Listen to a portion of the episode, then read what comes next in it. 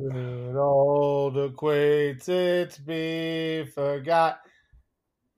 And days of our land. land. I think those are the words. Are those the words? Old acquaintance we forgot. Oh, and days of our that-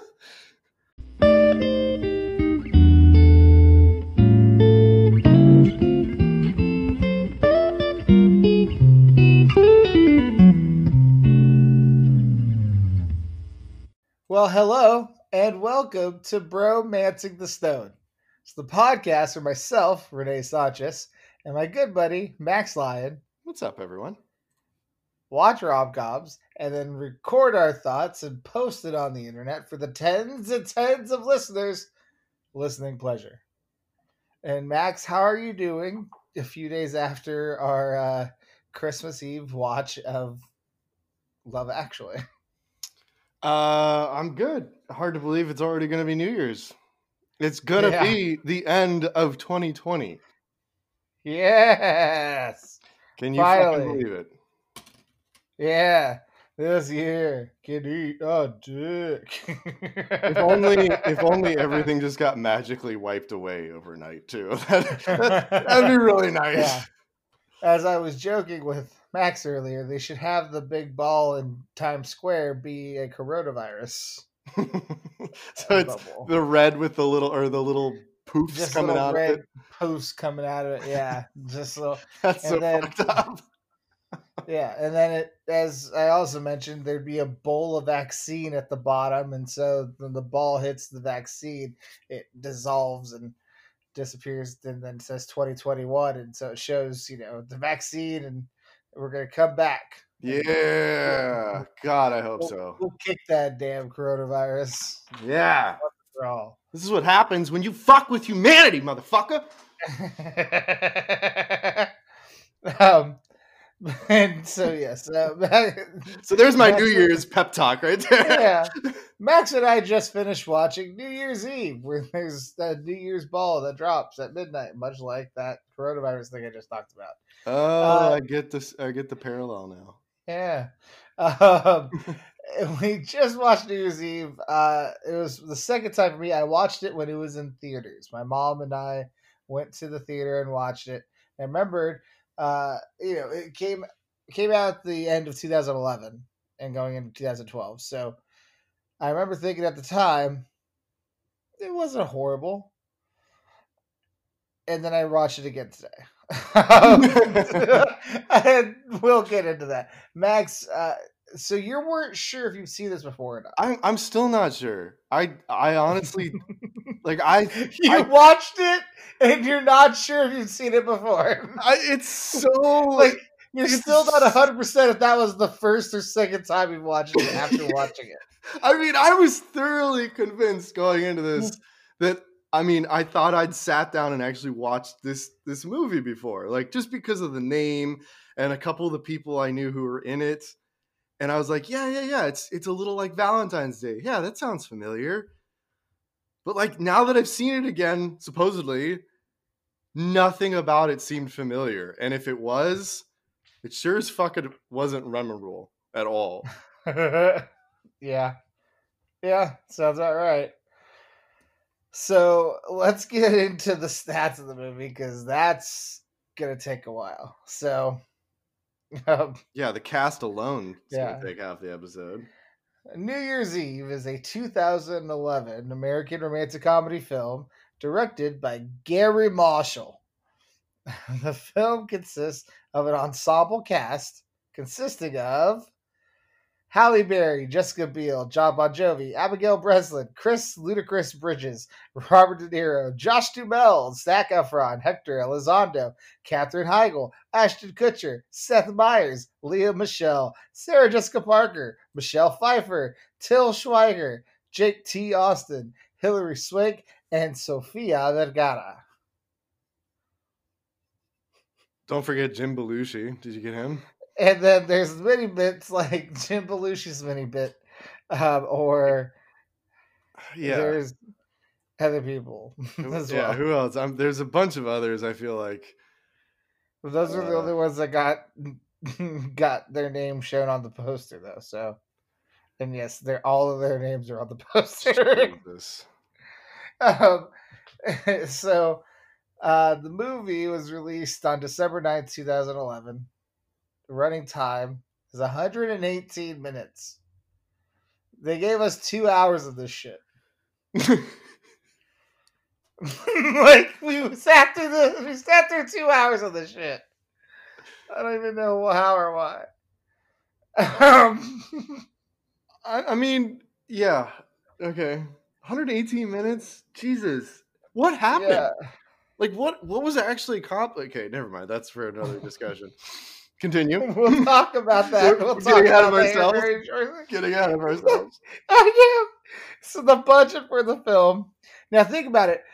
Remember last week we talked about the most expensive movie we've done so far, which was The Holiday. Surprisingly, Oh, right.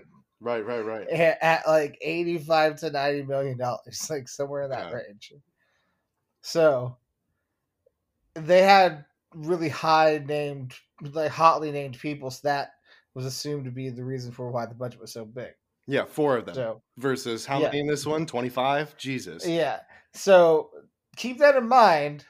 And it's a surprising result, but the budget for this film is 56 million. Interesting. Yeah. Not so these so you would think if Robert De Niro and Halle Berry are going to spend time acting in a hospitals in these hospital scenes, that they would do it for a shit ton of money. But yet their all their salaries combined didn't match the holiday. it was far off. So my thought is did they not get paid that much? Like are they just do are they literally trying to do this for fun? Well, this and what what is so fun about this? this might go back to the same kind of thing we had with the Valentine's Day, remember, where we were looking up the we were looking up the salaries of like Julia Roberts, for example. And Oh, I yeah. and I remember I can't remember the specific example beyond that, but I remember like comparing her figures because she only shot for like three days. It was such a prorated figure for what you normally still- see for like a, a lead actress. But she still got paid like six figures per word. Um, maybe that's um, like maybe that. I'm combining it with that factoid too. Yeah, you're right. The Julia Roberts factoid was one about like how much she got paid per word. But I thought Yeah. I remembered something about Valentine's Day too, where they they explained like because everyone essentially had bit parts where they didn't have to film for months on end like you would as a lead character. Like they got prorated salaries too, so like they were able to afford more people. Which it's like Yeah, it's so fucking Yeah, I mean- weird, but I get that, but I still think like to be in something like this, I want my full rate, even if it's only ten percent of what it would be as far as work time. Yeah, I'd To be really interested to see their salary. To me, is something this shitty, I would need to be paid full price. uh, how much did it make in the box office? Mm, 125 million. Not too far off. It made 142 million. What? Really? Almost three times its budget. Yes. Well, I mean, with with the build up for it, I can imagine why. Like, it's as simple as New Year's Eve. Okay, cool. You know exactly what it's going to be about now, and it's this ensemble cast. All right, of course I'm going to go watch it. Yeah. Exactly. Now, for the main event, 142 reviews. All right. What is the Rotten Tomato score for New Year's Eve? Oof. Twelve percent. You are too high. What? It is seven percent on Rotten What? Tomatoes. Seven percent. Oh yeah, I don't As- mind hating this movie now. As in the single digit number that you put on your jersey if for baseball, Mickey Mantle. Mickey Mantle, or it's yes. Wow. Seven percent. All right. Well, that about sums it up, folks. There's our episode. Thanks for joining us. Um, The synopsis mentions that it's shallow, sappy, and dull. New Year's Eve assembles a star-studded cast for no discernible purpose. yeah, yeah, hundred percent. Yeah, that's exactly how I feel. Sara Michelle Fetters of MovieFreak.com wrote, "This movie is a serious waste of time." Monica Castillo of Dig Boston wrote, "To keep it short and sweet, the movie is messier than Times Square at 3 a.m. on January 1st." yep. Rafer Guzman of New Year's Day, or or, excuse me, of Newsday, sorry, Newsday, the magazine, wrote, New Year's Eve is a perfect example of why the adjective Hollywood is so often used as a pejorative. Hmm. That's true. Hmm. and then Linda Holmes of NPR wrote, the only entertaining way to watch New Year's Eve is as a cruel experiment in which performers stranded with absolutely no script support with, with no script support are forced to subsist on pure presence, which quickly becomes a blood sport in which only a few survive. Jesus, yeah. That's I want to rewatch the movie now with that. I, I kind of do too, yeah. But I also don't want to like- waste two hours. Just- Robert De Niro is literally acting for his life. He's like, I know I'm old. I must, I must make sure people think I'm dying for real, so that they leave me alone. Um, oh my gosh, just so. Uh, I want to just go on the record of saying my uh, my opinions as a 23 year old when it comes to movies were flawed. Uh, they were, they were, I- they were I thought- inexperienced. I thought this movie was fine, and I also had uh, initially put the movie 500 Days of Summer into my top five all time movies. Ah. yeah, uh, my movie opinions were trash at that age. Um, I mean, The Lake House was one of the first DVDs I ever bought for myself at that point. So uh, you're not alone. I got you, buddy. um, so I there really isn't a place to start with this movie. But it's because Because- there was no actual plot. Yeah, they yeah just the romances in this film. Do we do we really want to call them that? Yeah, because they don't even get enough time. Like they're just not given any time. so I have to help us with that. IMDb actually did break down the different storylines as if there Oh. were legitimate storylines. I mean, we can kill time, read them off one by one. Just Um, read them off and we'll react to it because and and after you read one off, we'll react to what they've written and then we'll give our own opinions and then we'll move on to the next and that's how we'll do this review because that that it's it's so tremendously bad that there's no structure to what can be said right now. So let's just yeah, that. I, I think we just go off of the natural storyline or the how they've divided up the storyline. IMDb, yeah, okay, Yeah. Because okay, so this is just going off of the cast list too. Like the cast list, they were nice enough to put like the cast name, the character name, and then in parentheses what segment or storyline they're from. So, That- for example, Michelle Pfeiffer is from the Resolution Tour segment. Oh, they gave it a name, Resolution Tour. Yeah, each of them have names, which I think Okay. is. I'm wondering where they got them from. If like this is a released by the studio kind of thing, like Probably yes. Okay, so the, we have because even the studio knew. Let's go. Let's say that right now. Overall, the there's too many fucking storylines. There's too much in it, there's way and too it's many. all it's too long, and yet nothing was given enough time. It's, That's how full of shit it is. it's, it's like literally- yeah. It's two hours, and every storyline needed another ten minutes.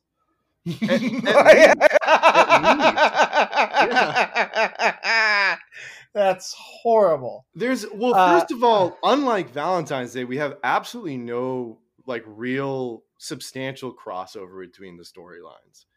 Like, I mean, Yeah. we technically do, yes, but there's no like real reason to justify why we're supposed to be emotionally invested in any of these storylines. hmm on top of that, there's so many of them that one, it's hard to even fucking keep track from second to second because you're shown like 30 seconds or to a minute of one at a time. But on top of that, that's not enough time to actually let you garner any sort of interest in the storyline. Like, even if there was a storyline to begin with, of course. But Mhm. moving on, let that be known as we move forward.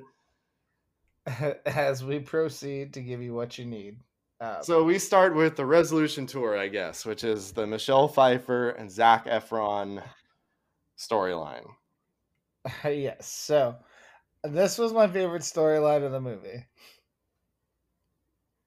What about you? I I'd say so too, just because it was the only one that really had any sort of rom com magic to it.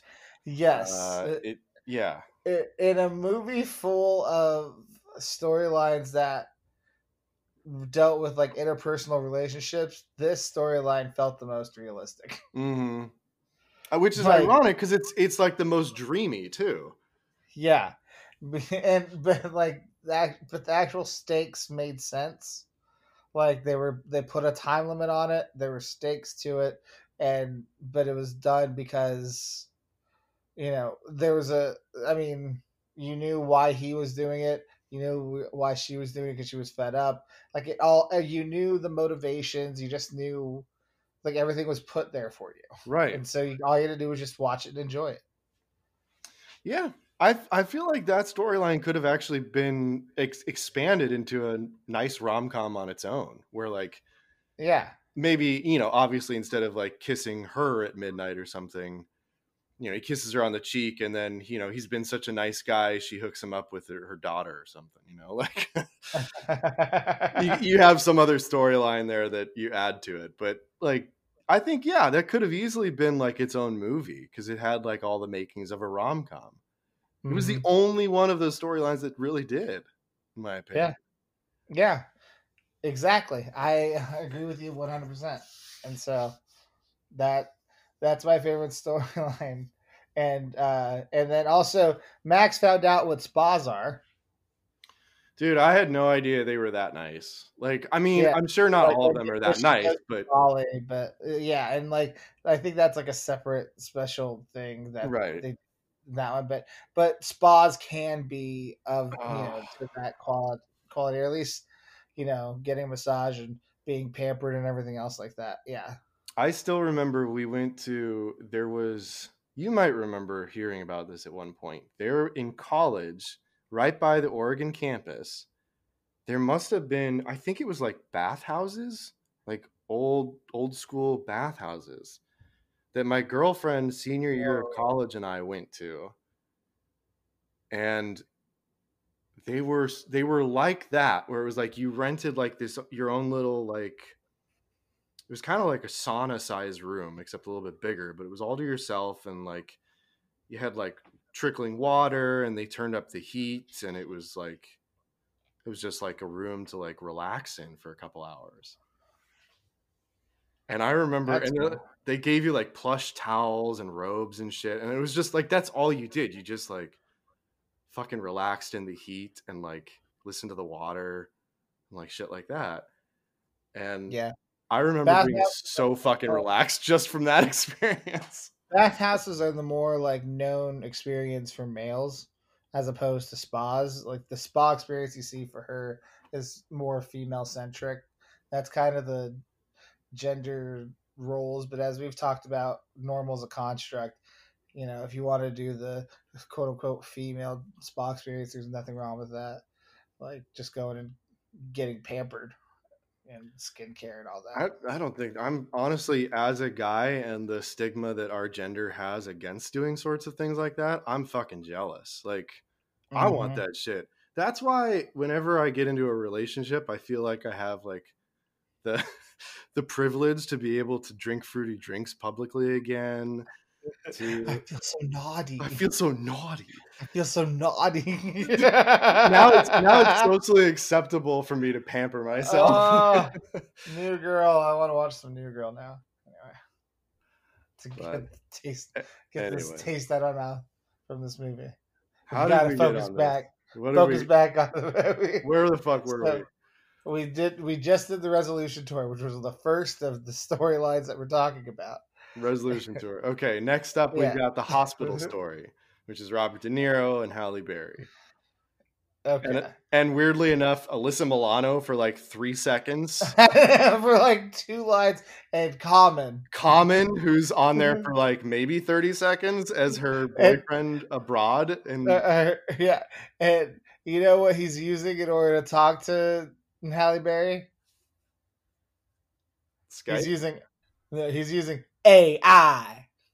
God, for that commercial? about those commercials. it's on every fucking goddamn college basketball game. On We have the year. power as a people. Like, dude, shut the fuck up. Nobody cares. Every sporting event, it seems like the CBS has that damn commercial come on at least seven thousand times. AI gives us the power. he was using AI to talk to Halle. you know, full circle. Full circle. Full circle. anyway. Oh my god. That's pretty much all that needs to be said about that storyline. Like- I just, I mean, I kept thinking to myself, like, Robert, blink twice if you're being held captive.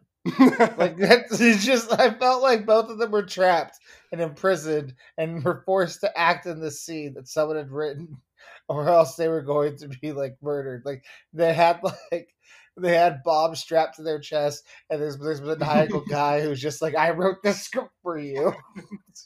like he's just like holding a button his thumb over a button, like more feeling, Bobby. like just- oh god.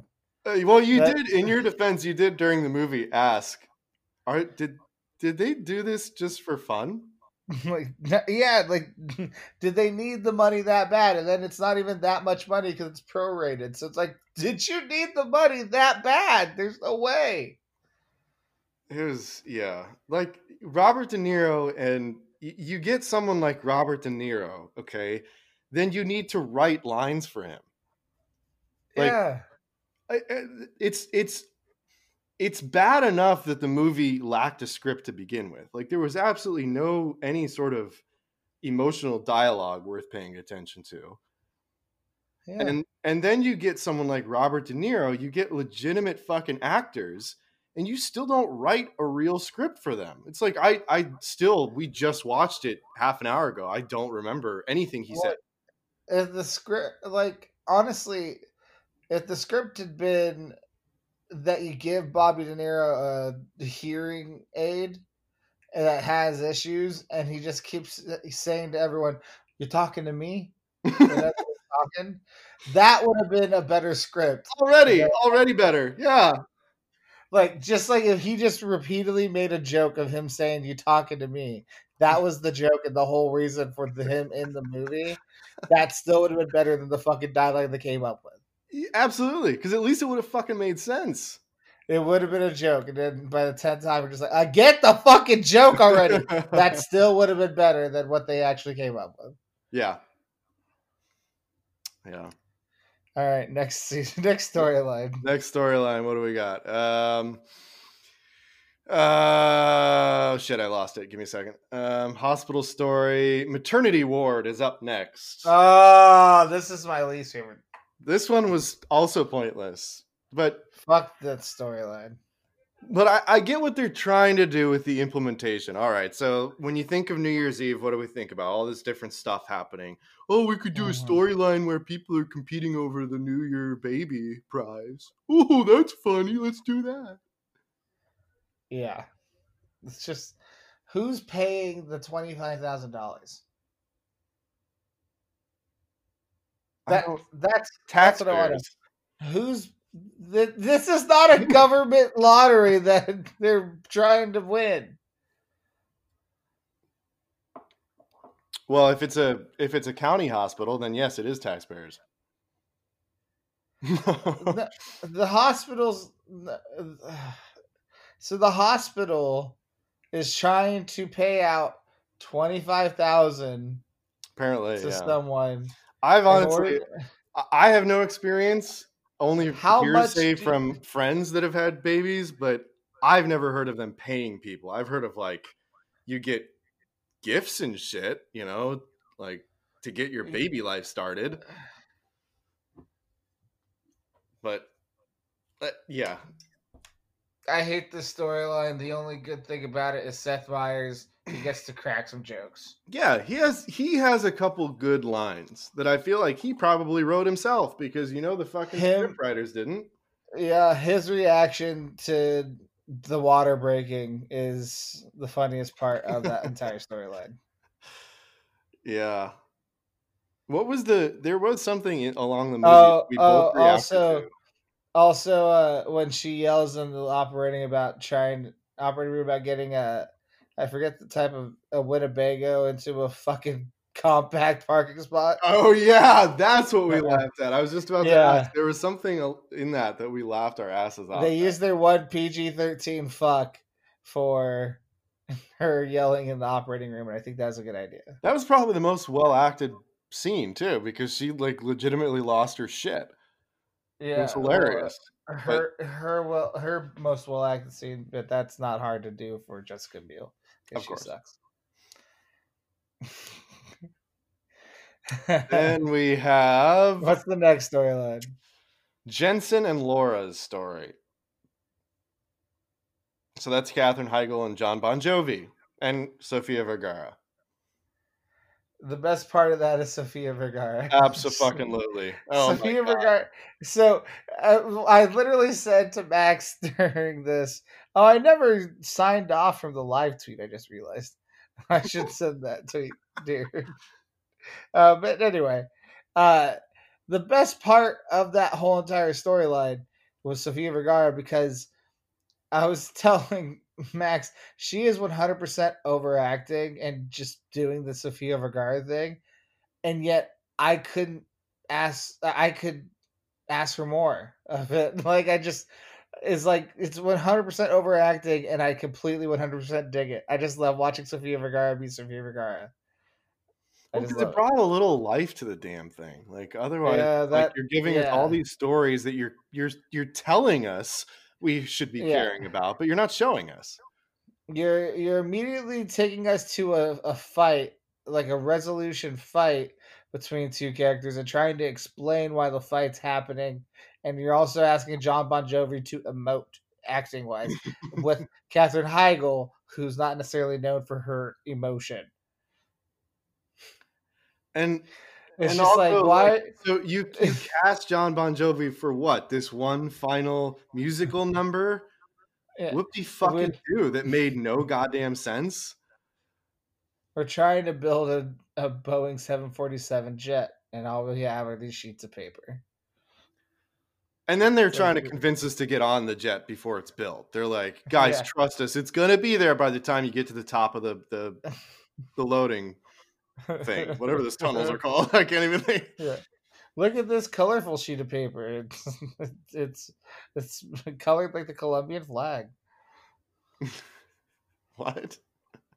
that's that's the Sofia Vergara sheet of paper. Oh yeah, yeah. Anyway, this analogy is falling apart much like that storyline. Yes. But we absolutely. love Sofia Vergara. Anyway, next one. Next one, the elevator storyline. Ah, yes. This this involved Ashton Kutcher and Lea Michele, um, with a brief three second cameo by Jim Belushi. Yeah. Um, I just, I love how Ashton Kutcher does even less than he usually does. Like, the one thing Ashton Kutcher's known for is being the crazy guy who does the funny, like, freak out stuff. That was what he was known for in that 70s show. That's what he's known for in previous movies. He's like the frat, the Pratt falling, you know, frat guy. And they ask him to be morose, intellectual, hipster, and Yeah. opposite opposite someone who like is acts in a show about a high school musical so she's constantly acting like she's in a musical and you're asking those energies to I, Yeah, that's a very good point. That's why I I- never meshed. It's like, It's what, do you, like- what do you, are you really trying to go the opposites attract Yeah. analogy with that?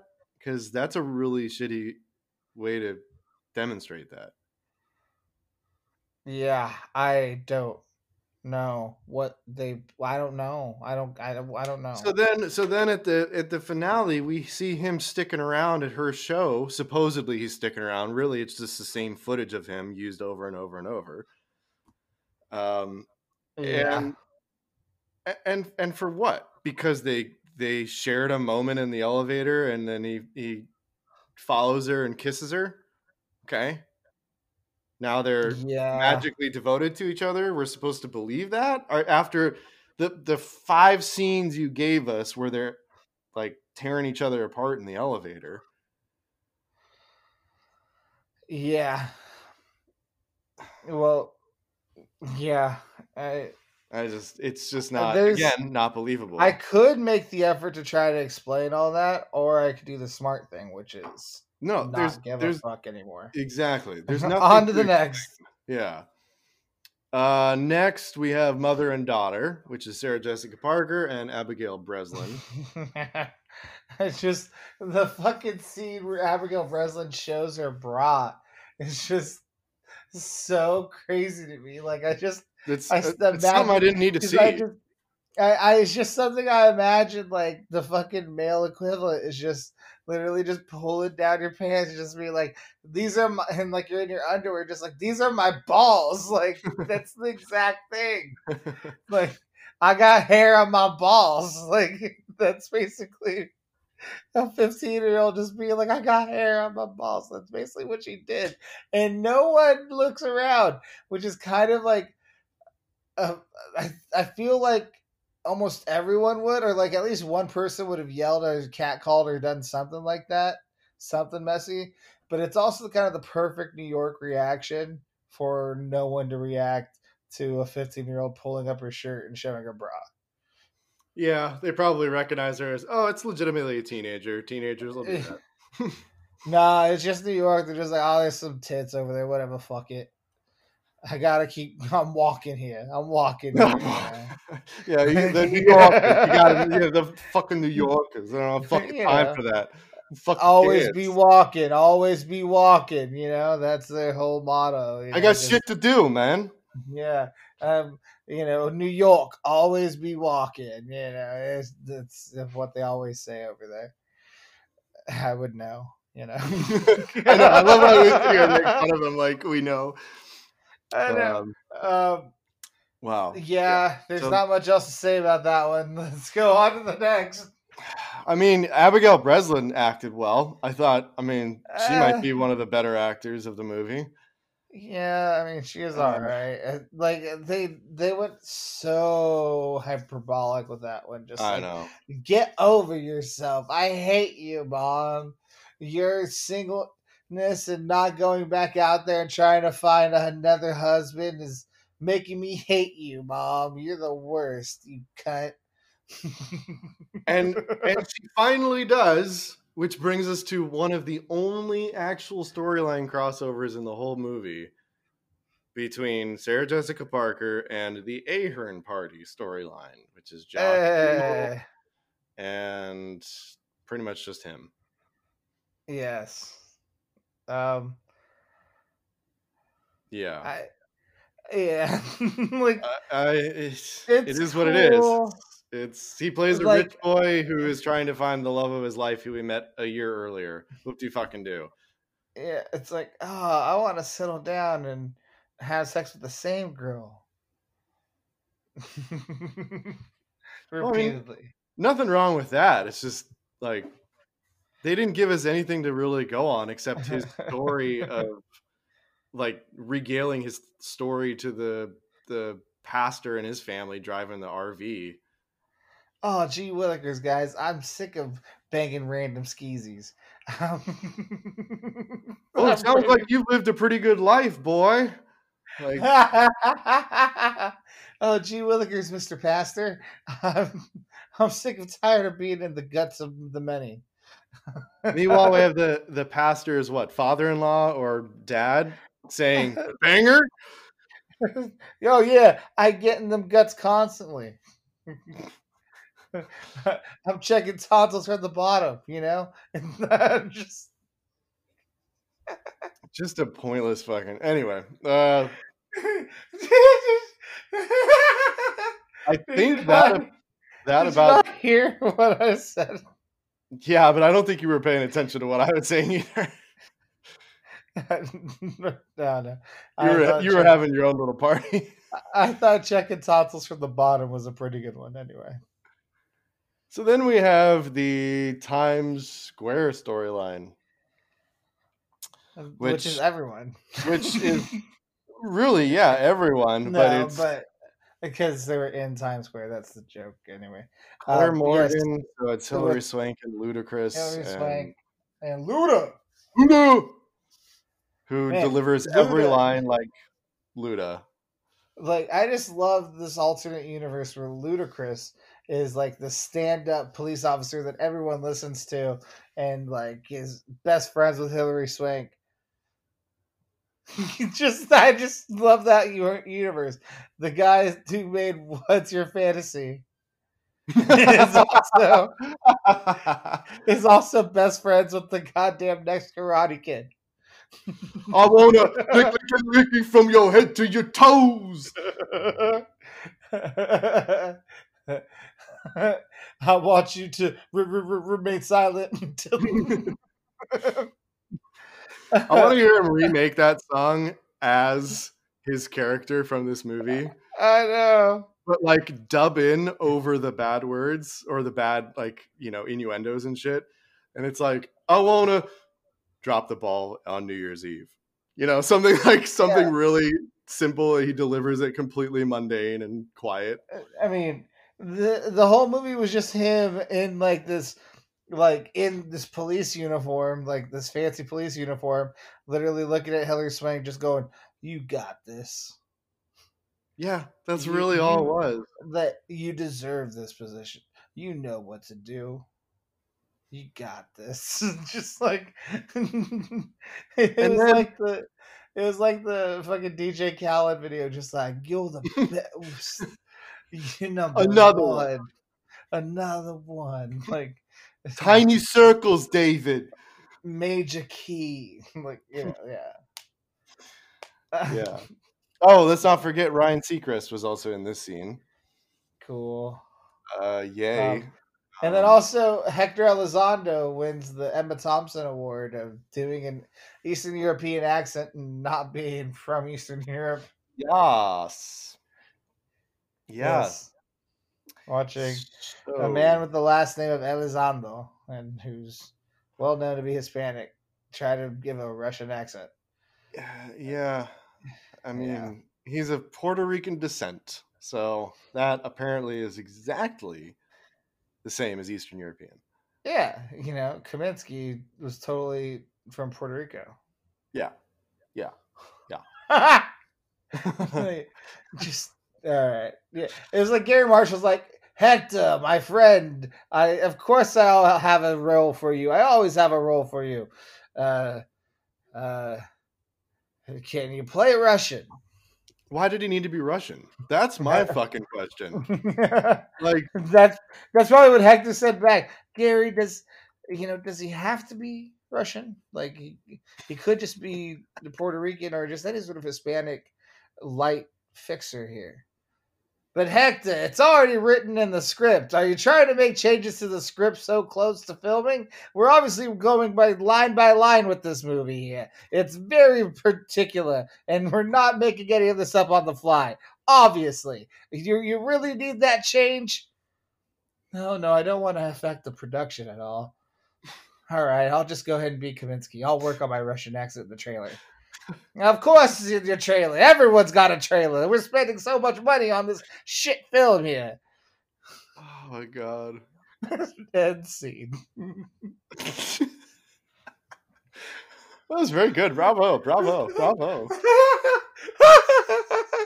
I am. An excellent I am- portrayal, kind of. I am in an elevated state right now. I mean, we had to do something for this movie. Like, this movie set up such high expectations by being such a like by being such a Oh. low expectation movie. Like it's New Year's Eve. It's so open ended. You can go anywhere with that. yeah. It's so easy. It's ripe. Yeah. And somehow you still fucked it up. Ah, up, nay, you dropped the ball. Uh, yeah. And that's why Max gets paid the big bucks for this. Um, are there any other storylines? um, doesn't look like it. I think that about does it. Yeah, that's it. So that's what we got. One, two, three, four, five, six, seven. Wow, that seems fewer than I thought. That's didn't uh But like every uh, what that's just the storyline. That's not the amount of people within the storyline because every single person has a story within that story. Right. But I mean, so did um Jesus, I'm totally blanking on the name of the movie. The, what the, uh, the- Valentine's Day. No, no, no. That's what I keep thinking of. The, the British one. The one that started Last it. Christmas. No, the one that we just watched. Oh, Love Actually. Thank you. Jesus, I cannot think right now. Fucking God. This this movie turned my brain into goo. Maybe it wasn't the movie, but yeah, the movie, the movie. Yeah, totally. Yeah, the movie. It was a movie. It was a movie. the movie, the movie. Um, Love Actually had nine storylines, yeah, and it had what ten more minutes in the movie runtime, maybe. but like every time Natalie or the Prime Minister David did anything, like it was centered around each other. Like it wasn't Abigail Breslin like at her school and Sarah Jessica Parker with her part of the storyline from the Ahern one. Like they all had to have separate screen time in order to explain their separate storylines within the same storyline. You know what I'm saying? Well, maybe that's maybe that's the lesson to be learned from this movie then, because like, yeah, you're right. Every storyline had its own context, and it was too much. Yeah. It's, just- like like you're when Catherine trying to give us an origin story for like 15 different characters, all in a two-hour-long movie, and it's not going to work. When you're trying to have Katherine Heigl perform the complexities of human emotion when seeing someone who proposed to you and then left the very next day without so much as a phone call, come back after a year and plead back for plead to get you back. You're asking her to portray the hu- the complex human emotions from that that part, as well as explain to us that that even happened in the first place because we don't know that context. And then on top of all that, have Sofia Vergara interject with being Sofia Vergara. Yeah, And then we're gonna do this in three takes or less because Katherine Heigl has a, a previous engagement. Oh, Matthew Broderick. There's another one that popped in there randomly. Oh yeah, he randomly had a scene because Like- his wife was in the movie. That's what I mean. There's this. There's so. There's there's so much going on. It's Uh, too much. Yeah, It's too much. It's like it, you never gave us a chance to care about anyone in the movie.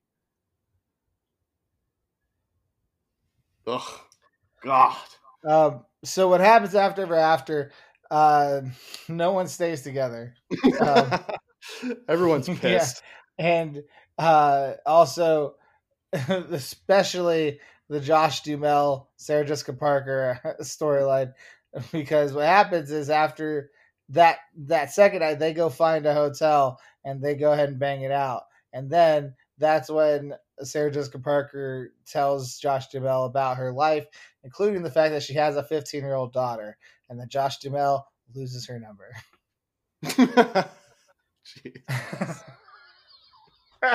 So, Uh, I mean, yeah, like if this, even from a rom com perspective, if we're looking at this based on what little we know of his character, his background, yeah. I'm ready for commitment. Well, and then he's gonna be like, not that much commitment. Jesus. Ah, no, whoa, what, hey, yo. I wanted to take a leap of faith, not a fucking cannonball. Maybe I'll be ready for commitment when she's looking for someone. Huh? You know. uh, Hey. Hey. That's, anyway. wrong. um, we saw her bra, dude. Come on. God damn it. Uh, so, he, uh, oh, uh, what was the kiss of the movie? That's a very good question. You know, I I'm Um, still trying to figure it out. I'm not sure. All right, so we've got Abigail Breslin kissing the guy finally that she's got a crush on. yeah, I really don't want that to be it though. I don't either, but that's the first one that comes comes to mind. Um, Then we had Like the fucking the cheek using an Irish British term, the cheek of her friend who fucking forced the kiss on that kid. It was obvious that that kid's been into her, and she knows that her friend has been back into him, and then she just tries to sneak in on at midnight. Like what a fucking bitch! selfish move right there. Selfish fucking move. I just called that like fifteen year old a bitch. Oh, she's a bitch. She definitely is a bitch. She's the she's the fuck boy of 2012's Yeah. Year's. Um, uh, who else do we have? Ashton Kutcher and uh, Lea Michele, right? yeah. Do we have anyone else kissing? Oh, Josh Uh, Duhamel and Sarah Jessica Parker. I, honestly, fine. I, I'll give the kiss to the fucking Abigail Breslin and the boy and the in the coffee shop. Um, well, because otherwise we have Ashton Kutcher going in for like looks like her left e- or her right ear, and then somehow like her. she's so much shorter than him that they put her on fucking steps. like yeah, she's at the top of the stairs when she's kissing. Yeah. yeah. Jesus. anyway, um, I give it a C. I mean, it was still cute enough, and they did the nice little musical swell, but it's just two kids kissing, and so it's awkward. But I feel like the awkwardness is a little more accurate though, so it kind of works for the scene. But still, I just it's a C, it's just the middle of the road kiss there for me. Yeah, I, I'm. I'm not even sure I'd even put it that high. I'd say like C minus maybe because it's like it, it could have been cute. You know, you could have built towards it. It could have had good context. It didn't have any context. It didn't make us care about the storyline. By the time it got to that point, it was like, oh, she finally got her kiss, and the only really redeeming part of it was like how it happened, where they kind of supposedly like fell face first into each other. but Yeah, yeah, it, yeah. I mean, you want to see you want to see a good build up to like a teen setting kiss like that, then go look at like Stranger Things had a fucking great build up between the two characters like that. They kiss at a fucking like high school dance and everything. It's it's adorable. But they didn't do anything like that with this. It was there was no like build up to it that was like it's the whole movie. I keep saying it over and over. Every storyline was like that. It was like no build up. as I said earlier, this movie was two hours, and every storyline could have used ten more minutes. Yeah. At the very least. Right. And that segues to the verdict of the film. I kill it. Let's kill this movie. I'd kill Let's it. Make I'd fucking kill it. no longer alive. I so kill it. welcome to the shit list, the last movie of 2020. I think it's very apropos that it joins the shit list of a shitty year. I agree. I I very much agree. I think it's this is all very fitting. Fuck you, So- 2020. We're starting next year off with the movie choice of Max. Max, you're getting to choose our very first movie next week. So while you're thinking about that, uh, wink, wink. Um, I'll go and go into our socials so you can find us on Instagram at Bromancing the Stone Podcast, all one word together. Bromancing the Stone Podcast. Uh, you can also find us on Twitter at Bro the Stone Pod. Sorry for the live tweets this week; they weren't great, but the movie wasn't great either, so it was hard to come up with shit. But at Bro the Stone Pod is our Twitter, and you can find me on Twitter at Supermarket Sweep without the E in Super, so S U P R Market Sweep, and you can find me on Instagram at Relusa88, and that's R E L U S A 88. And then Max. On Instagram, you can find me at the Lyonhearted, T H E period L Y O N H E A R T E D. And on Twitter, you can find me at the Lyonhearted with an underscore, T H E underscore L Y O N H E A R T E D. Perfecto. And then next week, Max, what movie are we want to watch? So next week, we're going to take it back to a classic that we haven't done yet. We're going to start off the new year with something familiar, something simple, something classic. And something Pretty- directed by this director who directed this. That's true. Yes. Who is? Remind us all again. Garry Marshall. Oh yes, Garry Marshall. So next week we're gonna watch Pretty Motherfucking Woman. Not to be confused with the 1990 film Pretty Woman, Pretty Motherfucking Woman, 2008. Uh, Stars Uh, Samuel L. Jackson. yeah, exactly. So yes, we're gonna watch Pretty Woman finally. We haven't done it yet on this Mm. podcast, so Hmm. might as well kick off 2021 with a bang. So join us for that podcast. But until then, to the tens and tens of listeners, we love y'all. Thank you for listening. Have a great rest of 2020. we love you guys and happy new year and here's to a wonderful 2021.